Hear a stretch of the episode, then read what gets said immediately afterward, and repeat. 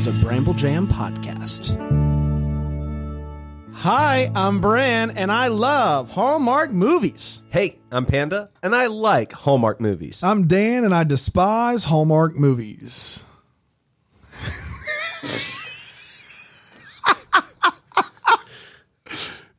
Anytime you're ready, Paul.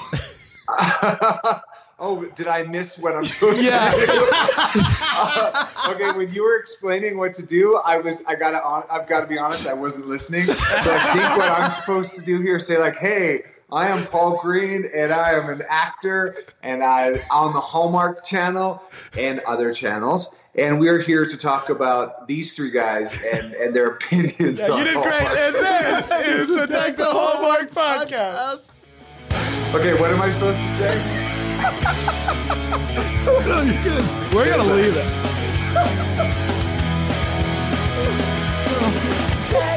We're leaving it in. Oh, We're that leaving was it in. great. We're, leaving We're keeping it. Oh, Paul. That was gold. That's gold. my new favorite intro of all time. Is- Right on. And here's the thing: is if you're not Right on, on. friendly TV, I you think wouldn't I be- got it. Yeah, But just in case, tell me the whole thing again. I wasn't listening. I, I, I, I asked you, like, where's the, are you tracking? And you looked at me in the eyes and you said yes. yes, but when you said tracking, I was just impressed that you were using that word, and it distracted me a little bit. Like, like does that does that track? Is like, are we in Mission Impossible or something? it's like you could just said, Paul, did you understand? And I would have said, No. Could you repeat it? it's your fault for saying tracking. I'm sorry. Paul got pumped. He was like, I'm on a mission. Whatever choices we made to get us to that intro, we should never change them because it's uh, great. yeah, it was Love awesome. it. Man, Paul Greene is here with us. Paul, it's good to have you on the show, man. It's good. It's good to be here. Yeah. Yes. Nice. Nice to meet you guys. I've, I've heard your voices a You- few times, I mean, and we- I've never seen your faces. Yeah, Well, you that's not actually, entirely uh, true. you Here's actually, the irony. You, you actually met us at Christmas Con In Paul. person. Uh, Like, remem- after after day Oh, one. Oh, I remember. You guys were wearing the ugly sweaters in the in the in the green room. That's yes, right. And, remember. we, and we ate pizza. Yeah. oh, this is that's you guys. yeah, that's us. Uh, it's starting to click. Yeah. I, am at high altitude here, Yeah. and I'm pretty deep into this coffee. So, Yeah. Oh, you guys, you guys are all right. We talked for a I- I- while. No, I'm surprised they allowed you guys in there. Yeah, Yeah. right. No, that's fair. No, That's we, fair. we are surprised too. we're we're big time. And Paul, then remember tell afterwards we went gambling and we Yeah. drank a lot of liquor. Remember? Paul, you Yeah. were out of control. I at one point pulled you to the side. I said, "Hey, man, why don't we were- slow down you a were little drink- bit?" You were eating aspartame by the spoonfuls. Right, right, yeah. Look at the guys with three cokes there. I'm drinking like some organic free trade coffee that like plants a tree and stuff or something. Organic free trade coffee that plants a tree. That's right. I just want that on a shirt. That's what I want. Um, well, Paul, it's nice to finally meet you. Uh, we're so happy to have you on on the podcast. Uh, tell tell everybody uh, before we dive into your background and your history and your career. Um, just tell everybody a, a fun fact. Everybody everybody loves you, and maybe they don't know everything about you, which I'm happy about because that would be a, a weird amount of things to know. But tell them something that you, they definitely don't know about you as a person. that they definitely don't know about me as a person. well, so I sh- I'm quite a sharer. I'm like on Instagram, like I'll share my love for weird things like cold water. Every morning, a part of my morning routine is I take an icy, icy cold bath or a shower, or I go in the lake. And but that like because it's just a, I find it's a really exciting way to start the day. Yeah. And here in Lake Arrowhead, it's like the water's 40 degrees. In LA, cold water Oh, is come like on. 65. Yeah. But um, that's that's something people know. But I just finished my little morning routine, and maybe this isn't so.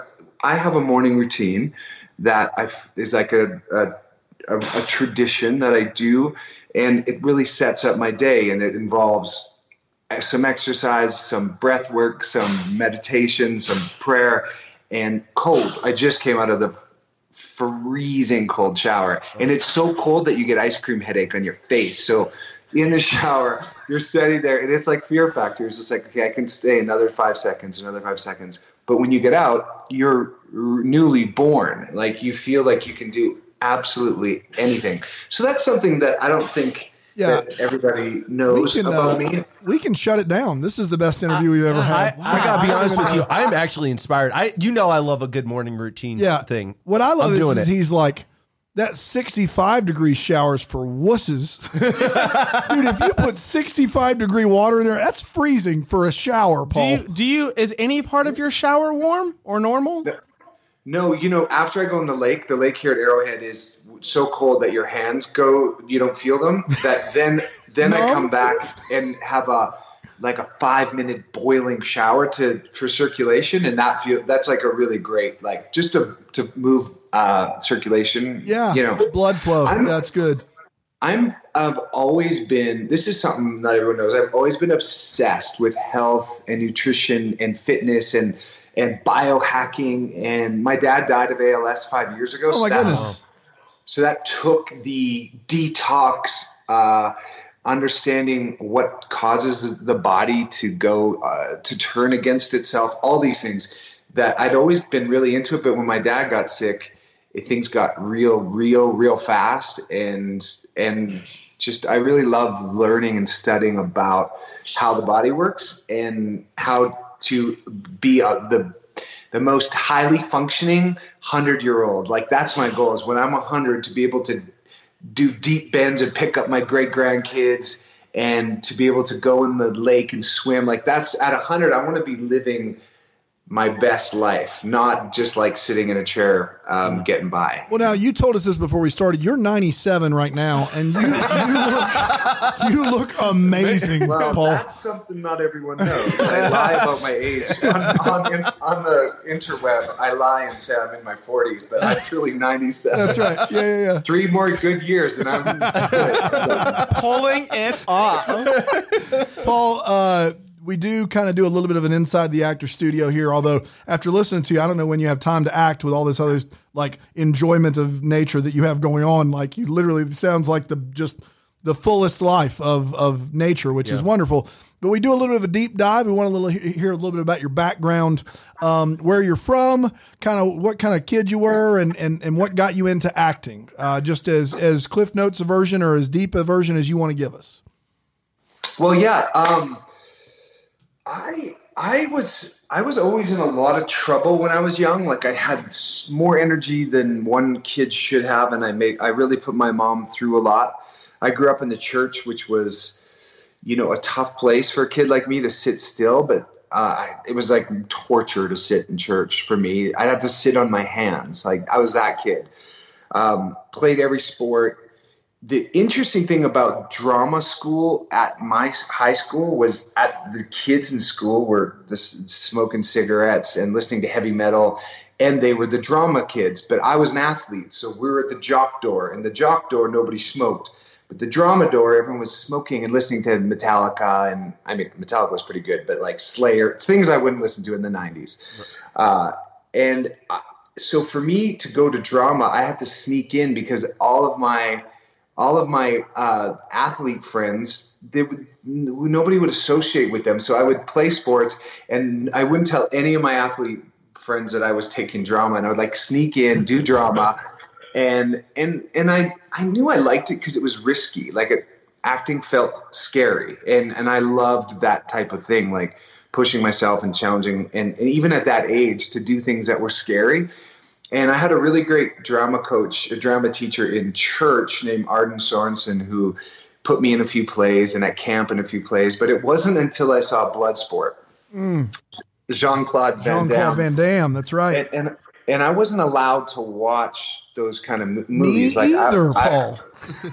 Right. Yeah. And I wasn't allowed to listen to rock and roll other than unless it was U2 because the Joshua Tree album had I convinced my mom that it was like a Christian album because Yeah. it said Joshua Tree and I turned it over. I was like, look, it's like I, where the streets have no name and all these things. And, and turns out, you know, those those guys had a really interesting walk with God at the beginning of their uh, their uh, careers anyway. Um, but I snuck to my friend's place and watched uh, uh, Bloodsport and Purple Rain on the same weekend, and I was so inspired for martial arts that I got instantly into martial arts. Stopped eating sugar, and and doing a thousand crunches at night, like so I could have abs like Jean Claude Van Damme. And I was a goaltender, so I was like, I was like, I could probably do the splits like Jean Claude, and I kept working on all that. And and as soon as I was 16, like the day I got my car, I drove myself to Edmonton, which is the nearest city in northern Alberta, where there was an acting school, and I was in a school for film and television then at 16. Um, but as soon as I got to college on a volleyball scholarship, somebody found me for modeling, and uh, Kelly Strite, who's a really great agent, and he sent me around the world. Lived in every city of Milan, Paris, New York, London, Tokyo, Hamburg, Athens, and and along the way, I was doing TV commercials, and I knew I wanted to act, but modeling was paying really well. And acting was this world I didn't really know other than commercials. But I uh, eventually found my way to Miami, and um, an agent saw me and said, "Come to New York uh, and act with uh, with Innovative Artists." is a big agency there. So I made my way to New York uh, and started studying with the the greats there: Stella Adler, Uta Hagen, and a woman named Susan Batson at, at Black Nexus. And but I was so busy with modeling that I could only do commercials. I was I wasn't doing films or TVs. And when my son was born, um, I've been trying to get to LA to do pilot season every pilot season, but I was always so busy because in modeling I'd worked with Tommy Hilfiger and J. Crew and all the department stores and Giorgio Armani. I had such I had such a a huge clientele that every time pilot season would come around, I'd be like, how am I going to cancel all this work to go to LA on a pipe dream and try acting, which seems like something that you know everybody tries. Like it seems like it's like the dream job. But my son was born in New York City uh, 16 years ago, and I watched the Twin Towers fall in in New York City. Like with my eyes, was we were sh- shooting downtown, and we had to run from our building and everything. Wow. And I was I've been in New York for almost eight years, and it was like, okay, it's time to go to LA. My son was just born, and I switched careers at 30 and came to LA to try and start with no credits, and that was 15 years ago. And so it's been, you know, I've been on 640 auditions since I came to Wow. since I came to LA, and I've had 600 no's. Wow. Wow.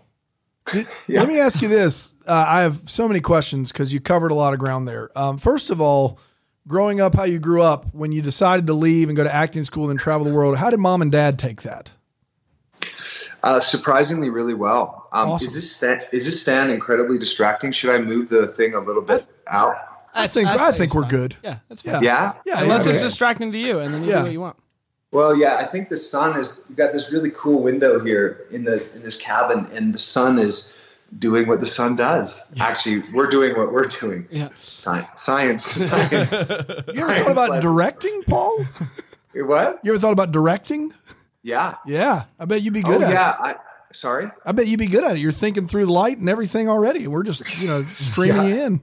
Yeah, I just finished a short that we shot in Paris. Wow. About uh, yeah, about uh, this woman who loves Jim Morrison, and we ended up shooting a lot at his grave. Wow. There in- oh my goodness. Yeah, yeah. Eventually, I mean, hope I'd, I'd like to direct one of these Hallmark movies someday. I think be that cool. would be. so would back be to your really parents. I, I do want to hear about that. Your parents, uh, they, they, they took it really well, actually. Surprisingly, I mean, I I had a stealing problem in high school, and I had a really amazing volleyball coach named Larry Ethier, who recently passed away, and he said to me that you tell your parents that you're stealing, and you'll have a great relationship with them. Because I was a, such a rebellious, I, I was such a rough um, kind of high school, just just I had a hard time finding my way a little bit, um, and thankfully I had this coach and sometimes it only takes one and this guy really saw my potential and believed in me and he had a meeting where I told my parents that I was had a stealing problem and my pa- dad was in oil business my mom was a nurse I, they had money it's not like I needed to steal but I just did it for the fun. Uh, and, and he had me tell them and as soon as I told my parents that I was a kleptomaniac in, in 10th grade um, they I stopped needing to steal anything like I I told them, and they were so supportive, and it turned our whole relationship around. So by the time I was 18 and wanting to travel the world, eh, for some reason they just they were just like, you know, they gave me a little bit of money to take some pictures for modeling, and they were very supportive. I'm sure they when I look back, like my son's driving now at 16. is- I got my pilot's license really young at 19, and and when I left in from Edmonton to fly by myself in a little four passenger to New York City, I remember looking at my mom's face, and she was just like, I'm sure that it was really really hard for them to to send me out into the world at 18, but then they had to do it again with flying and then there's just there's so many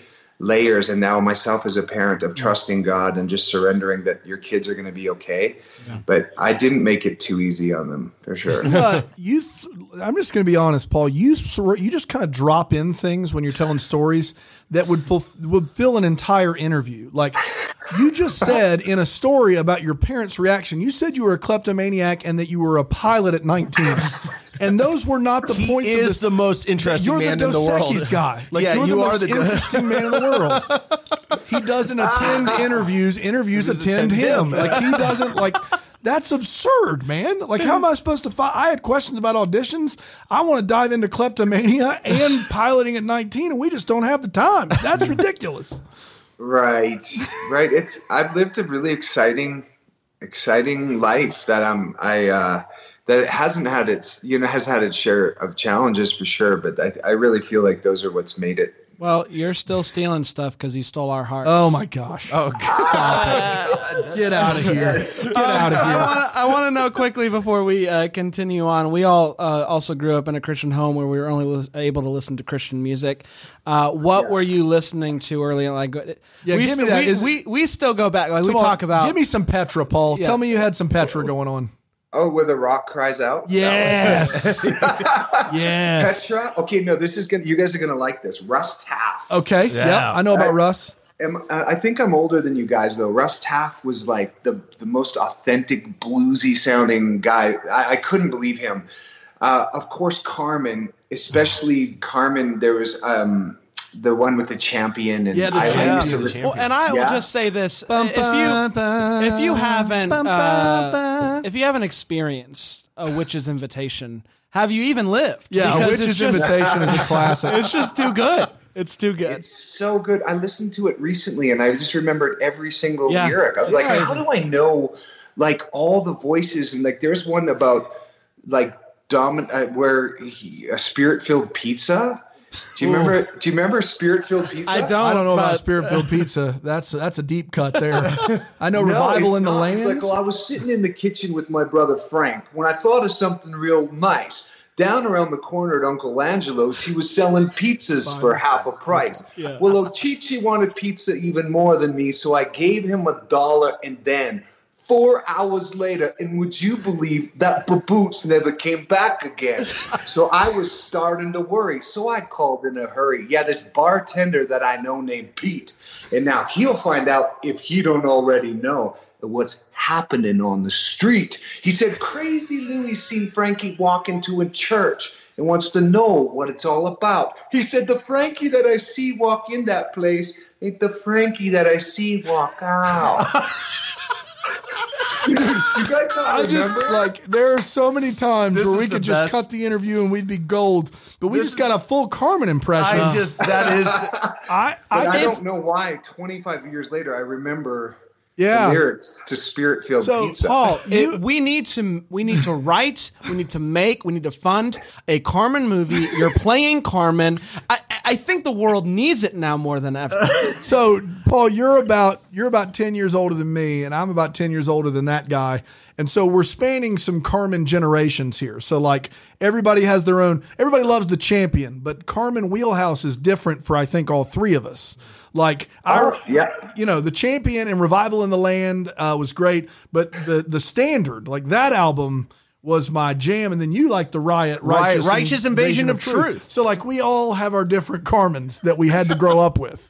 Yeah, but you know, I think growing up, I was also listening to hardcore rap on the side, like uh, Ice Cube and NWA and all these things that because I had a foot in both worlds. I'd go to Jesus camp in the summer and get super on fire for God, and then I get back into like my high school, and the, it was just it was so it was so challenging to to do it. Like it was so challenging to to have any consistency in that. So music, I just I grew up with such great. My dad was listening to to Johnny Cash down in our in the shop and Bob Dylan but it was like I don't think my mom knew my dad was listening to. it was sort of like Johnny Cash would sing about gospel stuff, and so would Elvis. So I think that was their gateway into Yeah. like some really good music too. The actual good music. Yeah. Yeah, I get it. It's We're so funny same now, especially you know, as we're all dads and we think back about growing up and uh, being teenagers and being idiots, and we didn't have social media, and I just like we can't even grasp No. like how like as a as a father of a sixteen year old, it must be so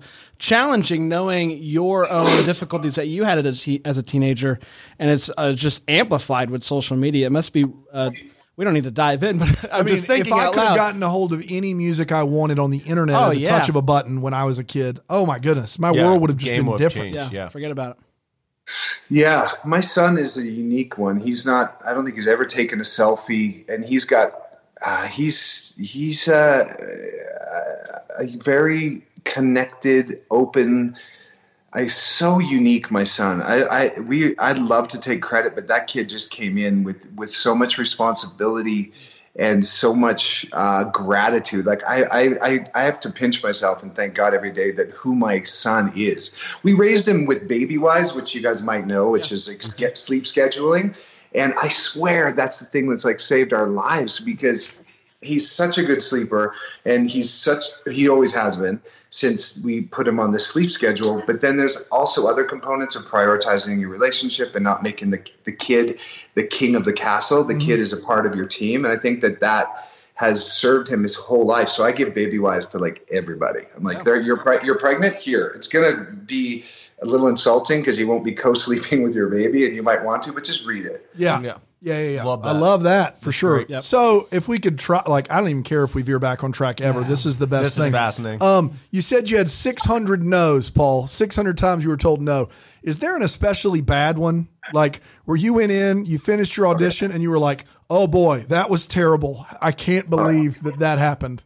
oh yeah absolutely so it was it was for ncis Yeah. and, and uh, I I was in there, and my son came to the audition with me, and he was four years old or five years old, and uh, the baby didn't work out with the babysitter, so he came with me, and we get we get there. It was eight pages. I was being interrogated by Mark Mark uh, Harmon's Hamill, yeah. character, but in it was a producer director session. So you go in sometimes, and there's there's in auditions can be the most are the most gnarly thing because you you have a casting director and a camera, and then the casting director's assistant who you're usually reading with, and then over there's the director and the producer, and then there's sometimes the writer, and then there's network people, especially if you're in the last bit of it where you're at the director's session, which is right before they shoot.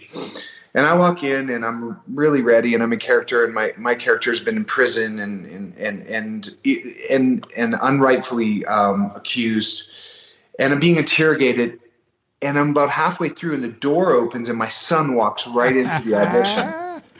And and I'm I'm in character and I look at this young human who I love so much and I and I have to find a way to can communicate with him and stay in character. So I'm like I'm like young man young man, would you please excuse me? We, I will be right out. And he, my son looked at me because I don't speak to him like that. He's like, and he just left, shut the door. And I remember him like peeking back in, and I, and I, it took me a minute to like recalibrate and refocus and go like, okay, I'm, I'm in the scene, finished it. And they're like, thank you very much. Grab my son. We go in the car, and I sat there, and I, and I felt like I had just turded the bed. Like it was like it was, it was the worst. And and I was sitting there, and I was getting ready to call my manager and say like, you guys, I I think I need to take a break from acting. Like I just, I was. I missed some, my lines. I, I was. My son came in, and they called me and told me I booked the job. Wow. That's ridiculous. And, and and the director of that, his name is Arvin Brown, is still my friend to this day. And he's like, "Why we picked you is the way you handled your son in Wow. that moment." Stayed in and, character. and you, you stayed in character you were kind to him but then you were back focused and it's like that moment though i realized that how i think i do is none of my business because it's not accurate That's so funny. Do you? Uh, is there any uh, audition that you got called back for, or something big that you really wanted, you thought you were going to get, and just didn't work out for you? hundreds it would be i can't i can't think of like i, I remember getting close actually cl- really close in testing for a couple of soap operas along the way like young and the restless and these ones and i remember getting to that last phase and you know testing and and doing chemistry reads with the other actresses and this happened twice with general hospital and young and the restless where i got right to that end and some of god's greatest gifts are unanswered prayers Wow. man because i It's a I am so song, glad. Yeah of course is, is that garth brooks or something Yep, sure is. yeah. I'm so glad that, that those prayers weren't answered, that I'm not on a soap, that I get to make other things that I really enjoy. Yeah, I, it's so interesting going back to your story that you know you did you you were modeling for so long, and then your son is born, and you're like, now's the time to act. Like a lot of people, it's opposite. like I'm gonna go in, I'm gonna go to California when I'm 18, I'm gonna act, and then when a family comes, maybe I'll I'll settle down. But yours was the opposite. Was it really challenging early on to uh, parenting's hard enough when you have a toddler and it's crazy. How was that balancing not just being a father, but also I'm uh, I'm acting for the first time. I'm doing these auditions for the first time. Was that a really challenging thing to figure out? Um, you know how it was necessary. New York gave me three strikes, like the power outage that shut down the East Coast when my son was three days old, and we were in the 37th story of a, a condo. That was strike one. Or sorry, strike one was 9/11, where I was like, okay, this is this. I'm, I need to get to California. Strike two was the power outage, and then when my son was like two weeks old, this big truck came by and, and hit a big w- greasy water thing and spra- splashed Oliver and I with water when I was holding him. And in that moment, I was like, "That's it. I'm going to sell." Because I had bought some investment property in Jersey City, and and the thing. Um, I bought. I read a book when I was young called "The Richest Man in Babylon," which got me saving 10% and tithing 10%. Like earlier, my dad had really instilled tithing with me when I was 16. But at 19, I got The Richest Man in Babylon, which is a finance book, but it's told in a parable and is the, one of the books I recommend the most. And it got me saving 10% of my money and, and continued tithing 10%. And so I was able to invest quite young in real estate because of not just my dad's the principle of tithing, but also the principle of saving. Uh, and so we put those two properties for sale in New York and in New Jersey and moved out to LA and with no credits with and I left Target and Saks and Macy's and Bloomingdale's and and J. Crew and Tommy Hilfiger in New York and I was like guys I'm I'm done after 15 years working with J. Crew and Tommy Hilfiger my client for 12 years Wow. And I left and said, "I'm gonna go try this acting thing because my heart isn't in this." Like I, standing there having my picture taken, it was great money and great traveling, but and good to invest in other things. But it was a means to an end, and I wanted a career that was that was meaningful in its entirety, not just like a way to make money. How do you feel like you've um, evolved over the years as an actor, going back to moving to California to where you are now? How do you feel like you've changed, evolved, looked at work, all that stuff? I at the beginning I was making it about me a lot and looking good or avoiding looking bad or or trying to prove that I'm talented and and now I feel the evolution and the maturity of putting in the thousands of hours. Now I realize it's not about me.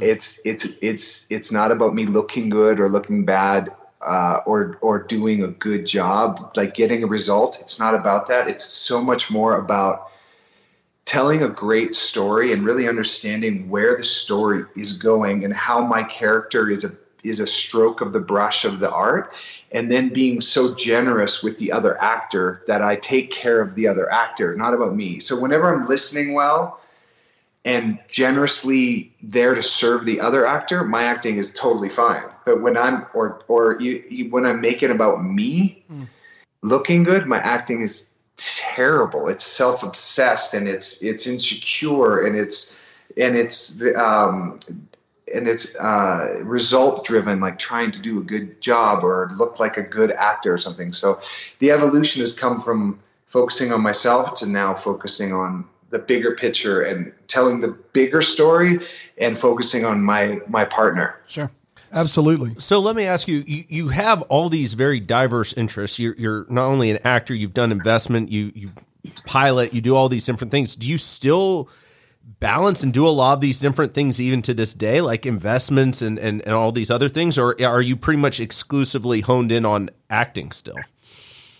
I mean, I I have a team now that manages some of the you know, I have a business manager and I have a really good lawyer. So I think when it's time to really expand, you have to build a team. And I and now I'm at a place where I need really, really uh, people that are really good at the things that I was kind of okay at, like managing money and and they take too much time and too much energy. And I to answer your question, like yeah, the more I focus in and give all my attention to acting, the the the more that that that can grow. But for me, it's music and acting together. Like I I have I my guitar's right here, and I like I pick up my guitar and and and I feel so happy when I'm mm. singing and playing my guitar. But when I'm on set, doing that too is like another happy place. So I have a couple things that I'm mm. focused on for sure. But to make the time, I just think time time blocking really helps. Like I write out in the morning things that I'm looking to accomplish in a day and then sometimes I'll time block like my morning is time for my my body my spirit and then there'll be time when I time block for music and a time block for reading scripts and a time block for like date night and connecting in my relationship with my fiance. And then there's and then there's there's like entertain so there's time blocking has really helped me in my day. So like for an hour I know I'm just focused on my music or this hour. And if you give all of your focus for 30 minutes to something, you can move it further than if you're distracted doing 25 things and moving everything forward like an inch. Like if you just laser focus on it for a half hour, it's amazing how much quality of your time you can get out of that thing. Yeah.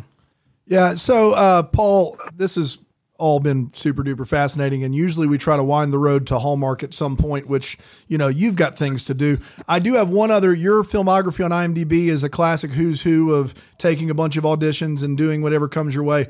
You got to be on an episode of The Newsroom. Um, what was it like being on a Sorkin set and how it, was it any different than being on any other procedural? Um, that just fascinates me a little bit. Yeah, Aaron Sorkin obviously is is as an incredible writer, and I've worked, had the chance to work with him and David E. Kelley, who are very similar, where their commas and their periods are very important. And like you're when those guys write, you actually have to know everything what they said. Some sets you you memorize you get the broad strokes and you're allowed to play a bit. But with Sorkin, his writing is very intentional. And then in the newsroom, Olivia Munn is an actress on there, and I was in uh, acting school with her, oh. uh, and they were trying to find my role. And late night, she saw a commercial I was on, and she remembered our time in school. And she, I had, still had to go in and audition uh, for it, but I had a bit of an in through knowing Olivia, and it was great. I mean, it was it was at that level though. Like all, a lot of there's a level of professionalism and and there's a level of um, effectiveness that those sets are and they're such well oiled machines that they they all run really well. Like when calls the heart the series i'm on on hallmark i mean we're the most coveted set because they're like 10 11 hour days where and it's it's like family hours. Like people are home in time to be with their families and and it's uh at i think procedural television or television even like that I'm on now, it's um, it, there people are good at what they do, and so it's it's such a well-oiled machine. And I didn't get to meet Aaron; he wasn't on set that day, but um, it was pretty cool. I loved the show. yeah, show's fun. It's a I fun really- time. Yeah. It- yeah, I like those. I like those kind of fast-paced, really witty, really smart shows like West Wing and those ones. that- Yeah. I think And When Calls the Heart. Yeah, And I he- think Sorkin is a natural uh, transition to Hallmark movies because they're somewhat similar. Uh, so let's talk about let's yeah, talk about Hallmark. sure. How you kind of your road led you to Hallmark. Uh, how, how did it how did it all, all happen? How would the relationship begin? I, I was on a series called Bitten, which was on the Sci-Fi Channel in the states and on Space in Canada, uh, and it's like a werewolf drama. And my character was the only human. Uh, and Bart Fisher, who is an executive at Hallmark, watched my character arc on this. I was uh, on the first season of Bitten, and he offered me my first movie with Danica McKellar, Wow. um, who was Winnie Cooper. Remember? Oh, Yeah. we know Winnie Oh, Cooper. we know. Yeah. Yeah, Yeah. She called uh, uh, "Perfect Match," and that was with Ron Oliver, who's a really amazing director. We're we're we're big Ron Oliver guys. He's been on the podcast several times. We're we're he's our favorite director. Just FYI. Ah, he's my favorite. Ron, I don't know if he told you, but he like raised Ryan Gosling for several years. Did you know that? he mentioned something about Ryan Gosling. He didn't say he raised him. we're gonna need to We- dive into yeah, that. yeah, That's what we'll gonna- get back to Ron. Because Ryan's Ryan's mom, they're from the same part of Ontario, and he, Ryan's mom was going through something, a challenge, and Ryan, for I think 13 years old to maybe 15, he helped raise him, and and um, Ron really took me under his wing, and and Ron, when I got on Ron's set, he's like, "You're my everyman."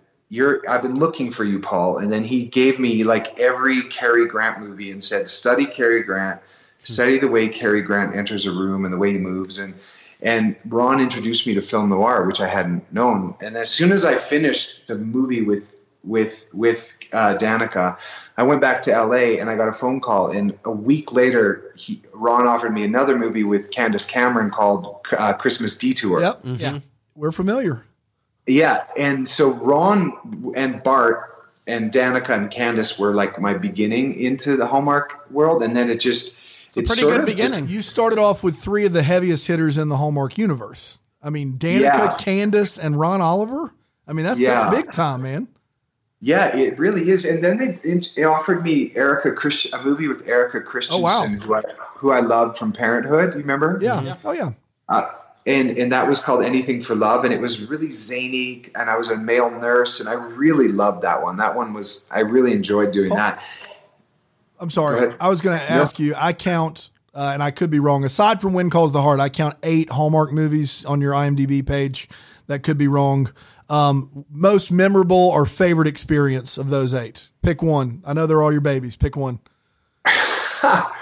most memorable it's it's hmm you know it has to be tied up in how ron oliver helped me corner my niche in like find sort of who i was it, it it's it has it's around working favorite moment is just being seen by someone like ron oliver in a way that helped me really be, carve a path for myself. And it's like and in the the amount of of pleasure and the amount of fun that I've had uh, and success really but it's it's helping to define it's it's tough to to define who you are sometimes and and to really powerfully choose a direction and I think Ron Oliver and those first couple movies really helped me define wh- who I am in this Hallmark kind of world and and I'm really grateful for for that experience, and that stands out to me as like um, as one of those. But you know, my mom also came, and she's like an extra in almost all the movies, Oh, wow. and that's that's a really fun. and if she's not there, then I have her picture somewhere. So I've managed to get my mom in every project other than maybe one or two. But it's like where's Waldo? It's like finding my mom. That's fun. That's funny. You know Love what? that. The rapid fire segment is going to be the best segment because he's not going to be able to give us a, a straight answer because it would mean saying something bad about somebody else. No. I still didn't hear a movie name in there, Paul. Come on, man. Give me one movie. Favorite or most memorable? an- anything for love because you know Erika Christensen. I worked. I loved working with Lacey Chabert too, and Maggie Lawson now twice, uh, and of course Danica twice. But there's something Erika Christensen. She there was uh, that experience, and she the script was really creative for anything for love. Um, and it's it feels like it's one of those movies that could have also been like in a theater. It was really it's unique to itself. So anything for love, um, yeah. Love it. Uh, you're also on When Calls the Heart, which we're all big. Yeah, fans. we- you know, the Uh, Hardys love us. We always watch it every every time it's on. You Um, guys, you, you've only seen the Christmas. I don't even want to talk to you guys about When Calls the Heart because all you've seen is the Christmas movie, which which so there's no character development. Like I don't know, I don't know how you can comment on something without. we character can't. development. We can't. we We, can't. we have no. Can we I can I ask you one when calls the heart question since you're taking that high, Hardy's high road there? Can I ask you one question? It has nothing to do with the plot of the show at all. Just one. Okay. Paul, we met you at Christmas Con in New Jersey. memorable. For Memorable all of us. for all of us. Uh, you were That we- was really Yeah. yeah. you were wearing a nice uh, coat and a really nice scarf. It was a nice scarf. You looked great. Um, and in the When Calls the Heart movie, you're wearing the same scarf.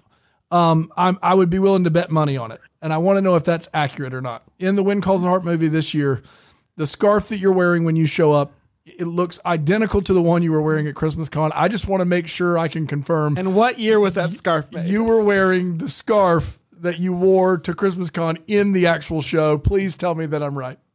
You're wrong. Oh, oh he's a multi scarfer. No, it's got to be the No. same scarf. No, I that is I no. It was so cold in Jersey, and it was actually really cold on our set. But no, the sets, the scarves are not the same. Go look at the I scarf, love, Paul. I love that. That's I love that. That's the thing that you noticed. Well, here's, here's, here's what it comes down to: is everybody's in their garb from what 19, sure, sure, sure, whatever wherever- year it's supposed to be. and you just kind of looked like you came from con. You look like you came straight from Christmas Con. You didn't look like you were You dressed in the past great. at all. You, You look looked great. wonderful. Uh, you Oh, also have to understand we're not scarf boys. Like No. we don't. I mean, we live in South Carolina. I would love to wear a scarf from time to time. Yeah, but it just looked like you were like for this movie, and we saw you in the previous movie, and that wasn't the case. But in this movie, it looked like you just you were just there. You just came on in and did your lines, and we're like, "It's 2020, baby." 2020. Yeah, oh, I, yeah. I, I mean, it's supposed to be 1915, and I think they do a, our, especially our set deck and our costume do a really good job. And it's also Hallmark Channel, so it's like it's it's Yeah. it's really beautiful to look at too. So it's the show looks looks really. You, I'm not going to talk to you guys. You haven't even seen the series. What, what, why, why why am I talking about one moment? Out of a hundred thousand, there's no context. There's no. I mean, there's no. Because nah. you're a wonderful human being, Paul. We're not. We weren't going to ask you anything scandalous about When Calls the Heart. We just want to know about your scarf, man. It's all about the Uh, scarf. Let me ask you this: This isn't about When Calls the Heart, but I'd love to get back there and talk about Jack being dead and, and whatever else. Uh, uh, there's a movie on your IMDb feed called Sweet Home Carolina. I don't know anything about the movie, and I tried to read the description. Uh, I would assume that it takes place somewhere in the Carolinas. Um, is it, we we are in Greenville, South Carolina right now, and so I just Oh. I want to know where did that movie take place, and how were you with your Southern accent if you had to have one? didn't have one, which is great. Uh, which you know, for a whole movie to carry that, you it's almost impossible to maintain it without you know, not impossible, but these movies, that movie was shot in two weeks. So that was an independent through Mar Vista, uh, who um, I had worked with a, uh, an, uh, one of the producers, and they asked me to do this, and it was a lower budget sort of thing that they were just you know it was a it was a I didn't I liked the script and it was there. It they ended up selling it actually to the Hallmark streaming service. Um, wow. but it wasn't originally a Hallmark thing. It was uh, an independent um, I, it was great it was all shot in South Carolina I don't remember the town you're gonna kill me but Oh. you haven't seen anyone calls a heart so I'm not too worried about it Do you remember? Was it near the coast or was it where in South Carolina? You don't remember anything else about it? yeah no because I was able to go to Charlotte uh, is Charlotte the old town kind of Charleston is the old town. Charleston. Yeah, yeah, yeah. Charleston, yes.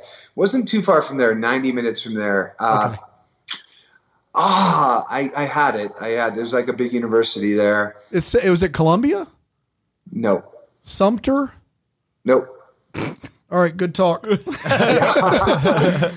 out. Scarf? Scarf? Nope. Scarf. No, It's the same scarf, Paul. I'm sorry. I'm sticking with it.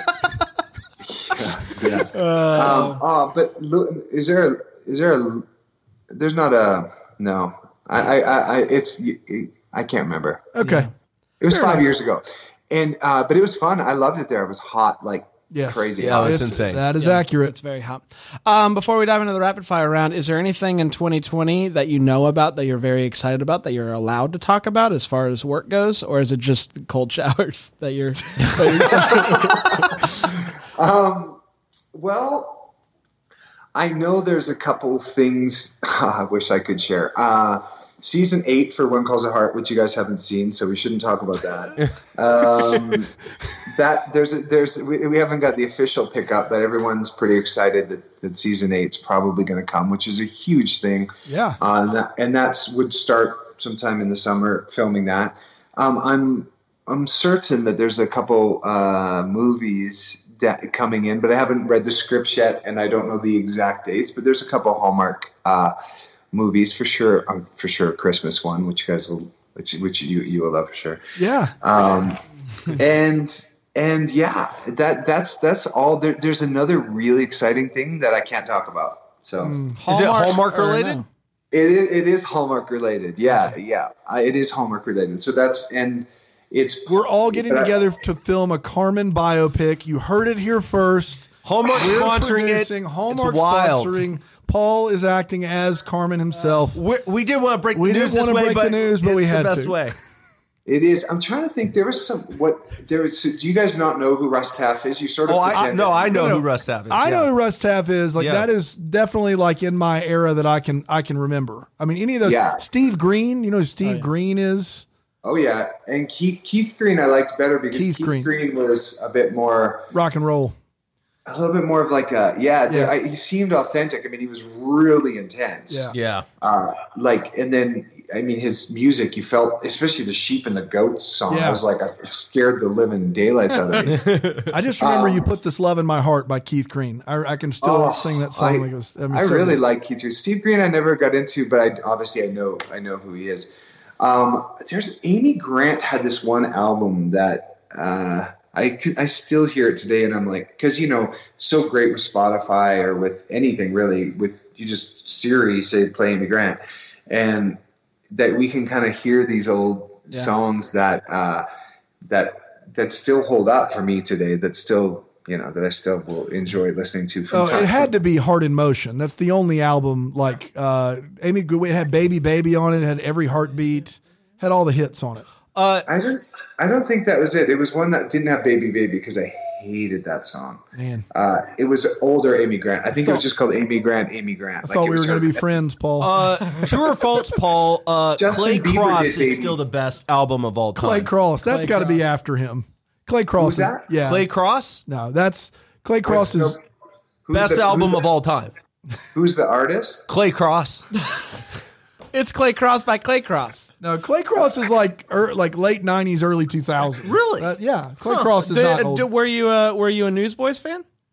I knew the Newsboys. Yeah. Yeah. I mean, you just as a listen, listening to Christian music, you, there was not a lot of options. No. um, especially when you would compare what you'd hear on the radio, Right. and you know you'd hear you know Nirvana on the radio, and then you would hear something that you were you know I yeah it was I, I wasn't a huge Newsboys fan, but I I know who who they are for sure.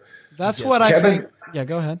Kevin Prosch was like a worship guy that I liked oh, for Kevin quite a while. I don't know if you know him. I don't know him. Can't say I've heard of him. I know Russ Taff though. Don't worry. R- Russ Taff, Clay Crosse. I saw Petra live in concert. Yeah. I like I've several times. Like I, I like, saw I saw Stryper. Stryper with Michael Sweet. To hell with the devil. To yeah. hell with the devil. yes. That's the best. That's the best line ever because Christians like they felt like They they, could couldn't say hell, yeah. They can't say to hell with you, but you could say to hell. With to hell with the devil. if there's anybody who's hellbound, it's the devil. hell with the devil. yeah. Yes. I, I, I, I want you to do me a favor. Next year, you're playing a show at uh, Christmas Con or something. If you come back, I want you to sneak into Hell with the Devil Somewhere on acoustic. in your Okay. set. Yeah, that's what Yeah. I Were want. you guys? Did you guys come to my concert at the last thing? About that, no, we didn't. we did not. Uh, No, we we did were not. at a movie. Yeah. We went to the movie. All right. Well. Shit, I gotta get- Look at the time. if it wasn't like a leave and come back situation, we would Yeah, have. because we were done, like- and then there was like two hours to kill, and we didn't want to come all the way back over to the thing. So Oh yeah, yeah. No, no. You guys would have liked it though. I played, you know, I played um, "It Is Well with My Soul." I play, I played a bunch of like kind of old school hymns because I knew the Hardys would really like it, mixed with some stuff from my album, and uh, it was a really great. We're doing it again in, in in Los Angeles. That's news. I don't know if they've announced. It. I don't it know if they've but I- announced it either. I was going to assume that you were going to be out there, but You heard it here first. Oh! This just in. Yeah, yeah, that. that's happening. And I mean, we're not we're not official yet. Yeah, I but we're I probably gonna be we'll- out there too. and we will get. We're hanging this time. It's not Yeah. just a green room hang. Yeah. It's And you a- will remember and us. you That's will right. remember it. Yeah. We're going gonna do a great. podcast where we break down each Carman song off of one album individually. You got that kind of time, Paul. Remember, be in the moment with us. He's time blocking hours for us. I can right, tell you that's that. that's right. From nine to ten, it's Carman. schedule and time blocking uh, when you guys come, we'll time block some good hang time, especially to talk about Carman. Yeah, amen. Love it. We're ready for it. Uh, let's dive into the rapid fire round. It's when Let's we, do uh, it. we each get to ask you three questions. You have to answer it as quickly as you can. Dan, will you kick us off? I sure can. Uh, what's the best meal you've ever eaten in LA? Whoa! Oh my god, sushi. What? Sushi at no, Nobu in Malibu. Sushi no, Matsuhisa Nobu. Okay. He won. He won the Iron Chef. Yeah. Uh, best book you've recently read? Um. Um. Well, this right here. Whoa! Yard yard sale. This is uh, the the the life changing magic of tidying up by Marie Kondo. So this is about uh, only having things around in your life that you that spark joy. So uh, you go through your all your clothes or all your you know books and you throw away or give away Scarves, any for, for instance. scarves. Yeah, if you have extra scarves, it's Give to about getting rid of clutter and making space for your in your life for things that you only love, not just clutter around everywhere. Yeah, I don't know. This- I, I, I'm sure it's great. I was so annoyed. Like a couple of years ago, it, it, it became a Netflix show, and everybody was tidying up, and it just uh, I was annoyed by the whole thing. Even though I'm for like minimalism and tidying up, I'm for it. It was just a fat It was a big thing on Netflix. I work for a minimalist, so Marie Kondo is kind of the competition, but I'll let it slide. It's all right. She's not a minimalist. She says just surround yourself with things that spark joy. That's right. not- So if you have a cluttered house and it all sparks joy, you're good to go. that's right. first, right? That- Bingo, that- that's bingo. right. That's right. you know what? I can am in the, abide by that. I'm in the process Yeah, yeah, yeah. of moving, and I have thrown out a lot of stuff over the past week, and I can attest it does bring you joy to get rid of Nice. things. Yeah, it's a, it's a, it's a, and it's a Yeah. yeah, it's a whole thing. It's your turn. Um, what's um um you you've mentioned that when you were uh, modeling, you traveled the world, you stayed in people's homes. It was this whole thing. Uh, what is one of the most memorable? Uh, th- I'm going to say the most memorable experience from from traveling the world and meeting all sorts of different people from different backgrounds. Oh my I know. God. I know. Oh my goodness. Well, We're always it's always like we're making Paul choose between children. It's the best.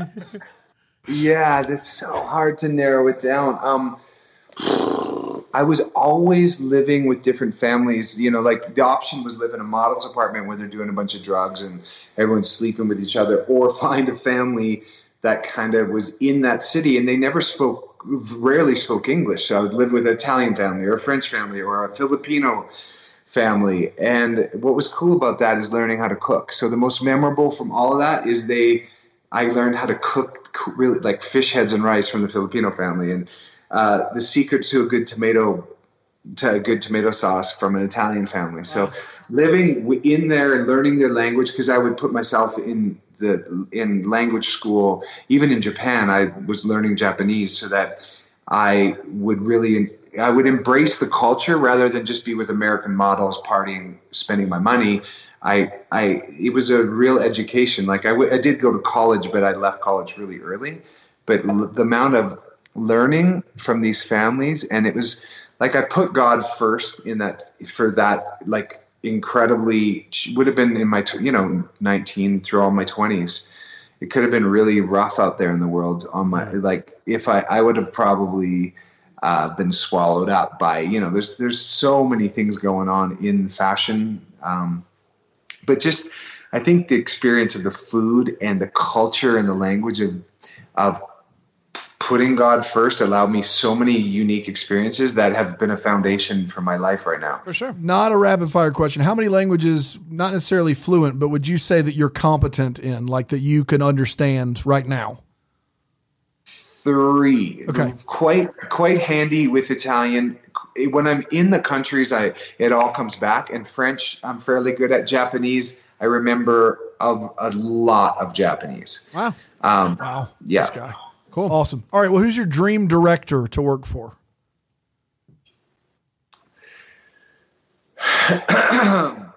Rapid fire. Oh my gosh. Do some people have these answers Yeah. like, Yeah. like They sure like do, Paul. But the thing is, Zach, is go ahead. Zach Zach Braff. Zach Braff because Nice. my the move you know Garden State is the one of the most perfect movies for me because of the music and it's like when I direct, write, and star in my own film, it's like Garden State is sort of the template for it. Like it's deep, meaningful, but also comedy and also music, music, music.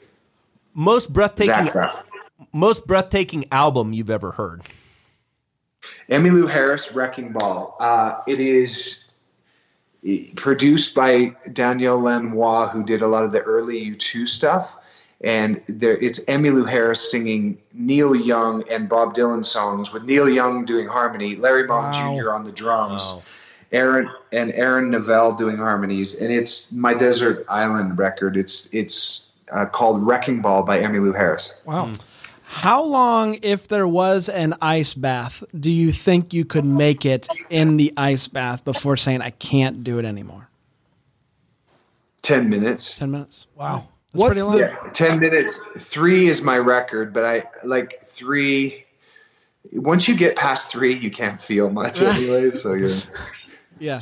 what? then Uh, you, you should get out at ten minutes. yeah, you should get yeah, out. you're going to be Yeah. numb. There's going to be some skin damage that's not repairable at that point. Yeah, yeah. Hey, what's the perfect guitar or your dream guitar? Ooh, yeah, good question.